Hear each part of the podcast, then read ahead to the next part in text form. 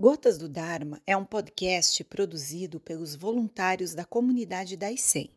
As perguntas a seguir são feitas por alunos durante as práticas virtuais. Como eu sensei, neste ambiente polarizado que estamos vivendo, com divulgação de equívocos e até fake news, como o praticante deve se portar? Deve tentar levar o esclarecimento aos debates? Se o faz, costuma ser mal entendido. Se não o faz, parece estar sendo omisso. Gachô. É, essa é uma pergunta interessante. E para respondê-la, eu gostaria de entrar num tema muito importante, que é a fala correta e a escuta atenciosa. São duas práticas extremamente importantes no Zen e no budismo em geral. Se vocês observarem bem, é, procurarem se lembrar desse ensino e observarem quando vocês estiverem com seus amigos conversando num restaurante, num bar, ou mesmo numa festa, é, é muito comum durante uma conversa que nós nos percamos no diálogo. E o que é interessante observar é que, repetidamente, quando alguém está falando, ou seja, colocando algum argumento, explicando alguma coisa. Outras pessoas cortam o que a pessoa fala para poder falar o que ela quer. Isso acontece muito em conversas. Procurem observar.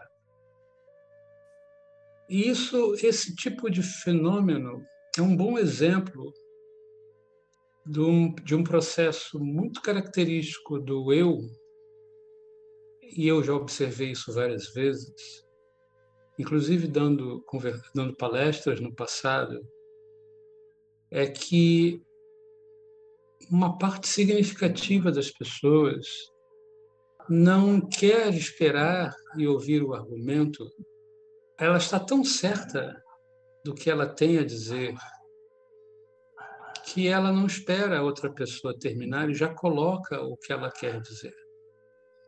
Isso acontece porque o eu, na mente dele, a opinião alheia não importa realmente. O mais importante é estabelecer a própria opinião, porque para o eu, ele está certo.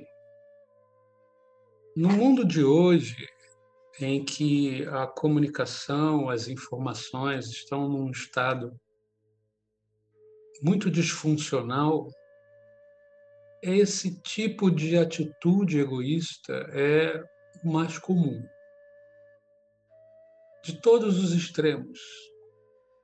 Seja a pessoa uma ultraconservadora, seja uma pessoa uma pessoa de esquerda, liberal, democrática liberal de esquerda, não interessa, ou uma pessoa de extrema esquerda. Estamos muito certos das nossas opiniões. E por isso o diálogo é muito difícil. Quando é dito que se nós fazemos, se nós falamos ou expomos alguma coisa, costumamos ser mal entendidos. Se não fazemos, parece que estamos nos omitindo. É, é o desafio de um praticante da, da, da plena autoconsciência não é simplesmente expor um, um argumento, mas, primeiro, ter a experiência de se ele realmente está ouvindo, se ele realmente está entendendo. É claro que existem certos argumentos que são revoltantes, absurdos, Mas, pela minha própria experiência, eu aprendi que para falar com as pessoas, é preciso que você seja capaz de compreender profundamente o que é a fala correta e aprender a arte de ouvir. Por mais que o que você está ouvindo seja absurdo, revoltante, você discorde completamente. Ocorre que, quando pessoas estão muito mergulhadas em opiniões, conceitos, ideologias, opiniões contrárias geralmente são um gatilho para a raiva, para a, a reação. É, existe uma, um ensinamento do, do mestre Thich Nhat Hanh, eu repito sempre ele porque eu admiro muito esse mestre, e, para resumir, o que ele ensina é, é uma frase. Ele diz: é, procure sempre é, perguntar a si mesmo: eu tenho certeza disso? Em situações em que pessoas estão discutindo, estabelecer a sua mente de maneira consciente e equilibrada é fundamental. Até porque é preciso compreender que quando nós estamos tentando mostrar a alguém que, obviamente, pela própria experiência de consciência, ela está, ela acredita em coisas que não são saudáveis, que são prejudiciais e injustas, nós precisamos é, compreender que nós não vamos mudar a opinião da pessoa assim tão facilmente. O, impulso que há numa discussão, numa briga, é que é a ânsia do eu em convencer aquela pessoa que ela está errada e fazer com que ela aceite ou se subordine à nossa visão do que está certo. Para uma mente que trabalha, que pratica para se tornar mais consciente, é preciso ter esse tipo de realização profunda. Nós não vamos, de uma hora para uma outra, para outra, convencer a pessoa com alguma palavra brilhante. A pessoa, ó, oh, ah, sim, eu estava errado, você está certo. O que nós podemos fazer é lançar pequenas sementes de consciência na pessoa. E para isso, não só a prática da fala, fala atenciosa, da fala correta, é também preciso aprender a apresentar o argumento de maneira eloquente. Mas a eloquência é uma faca de dois gumes ela pode ser um fruto de uma mente calma e ponderada, ou pode ser o fruto de pessoa que é boa em falar, gosta da própria voz, como se diz. Existem muitas pessoas que são gostam de falar, são boas em falar. Inclusive na política, até aqueles que nós não concordamos, muitos deles, muitos deles estão lá porque eles foram bons em falar o que quer que eles acreditam. Então, é, o trabalho de um praticante é realmente muito delicado. É preciso primeiro, então, compreender que nós não vamos converter ninguém à nossa, à nossa visão. É preciso compreender que é preciso muita paciência ao lidar com essas questões principalmente falando com outras pessoas. E é preciso realizar profundamente que o máximo que nós podemos fazer é falar corretamente, ouvir atentamente e, se possível, apresentar à pessoa uma semente de consciência que um dia talvez possa germinar.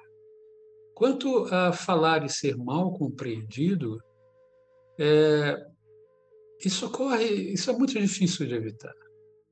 Eu acho que eu já falei aqui, foi aqui nas práticas virtuais, eu falei como Geisho Sensei muitas vezes foi muito mal compreendido. E às vezes ele era muito ofendido. Eu também fui muito mal compreendido. Eu me lembro uma vez, há muitos anos, eu fui dar uma palestra.